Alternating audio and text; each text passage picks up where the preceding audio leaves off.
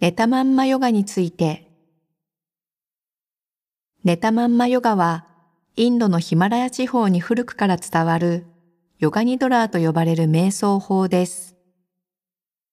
睡眠時間を有益に使う自己実現のための瞑想法としてヨガの修行者によって実践されてきました。現代の自律神経訓練法や睡眠学習のルーツと言われ、リラクゼーションや睡眠の導入、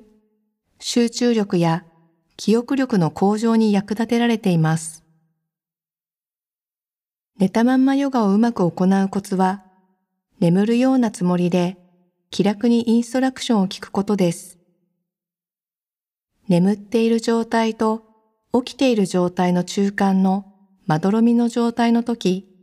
シータ波と言われる喜びや治癒力の高まる脳波が現れ、潜在意識とつながります。眠っているような、声を聞いている自覚があるような、完全に起きている感覚とは違った、まどろんだ境地です。夜眠りに入る直前に聞くと、体や呼吸がリラックスするので、睡眠の質が高まり、翌朝の目覚めがすっきりします。移動の時間や食事後の眠い時間、疲労を感じた時などに聞くと、心身ともにリフレッシュするでしょう。寝たまんまヨガは6つの部分で構成されています。その6つの順番はどのプログラムでも同じです。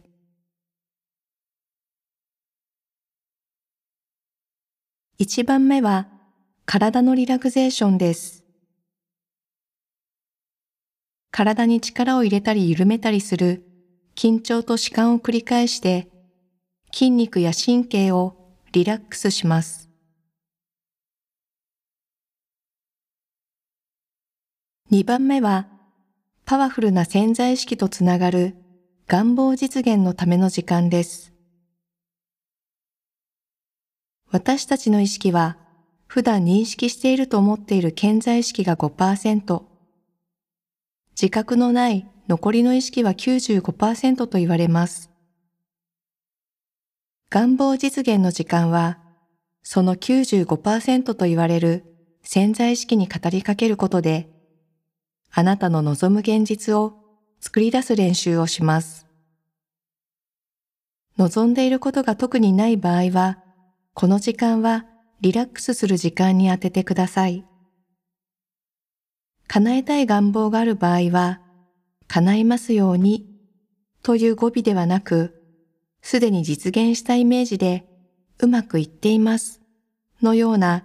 断言するような語尾で潜在意識に宣言すると良いでしょ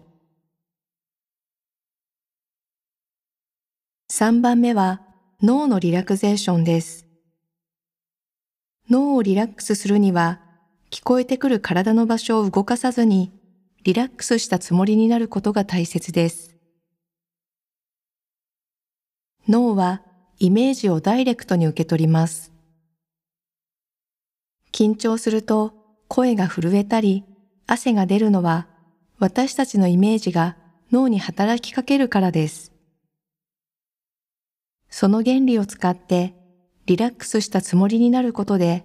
脳をリラックスします。4番目は呼吸の意識です。自然な呼吸、もしくはインストラクションで聞こえてくる場所を意識した呼吸をすることで呼吸をリラックスします。5番目はイメージ瞑想です。聞こえてくる言葉を色や形、質感、香りなど鮮やかに思い描くことでイメージ力を高め、ポジティブな脳の働きを養います。時に苦手な言葉が聞こえてきた時は、苦手な気持ちや感情にとらわれず、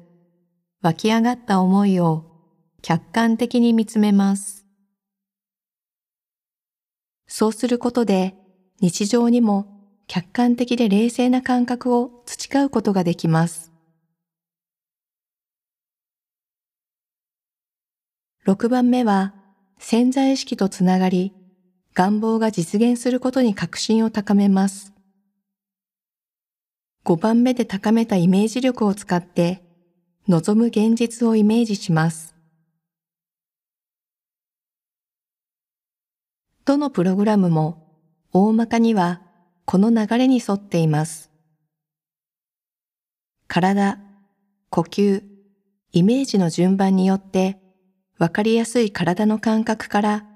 普段意識していない思考や感情の奥深くまで究極のリラクゼーションを行います。まどろんで聞くだけの瞑想、寝たまんまヨガであなたの体や呼吸、心が本来あるべきパワフルな状態へと変容します。疲労を感じるようなマイナスの状態からゼロにリセットすることもできます。また、ゼロの状態から望む現実を作り出すようなプラスの状態へとあなたの持っている可能性を引き出すこともできます。忙しい時や睡眠不足の時ほど少しの時間をとってあなたを癒し大切にするための時間を作ってください。また寝たまんまヨガを終えた後は意識が繊細になります。終わった後すぐに日常に戻る場合はお水を一杯飲んだりすると日常へとスムーズに意識を切り替えることができます。寝たまんまヨガの後に瞑想をすると、通常よりもスムーズに瞑想に深く入ることができるでしょう。寝たまんまヨガを夜寝る前に行うのであれば、そのまま眠ることができるように環境を整えておきましょう。それでは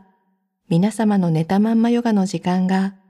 有意義なものとなりますように。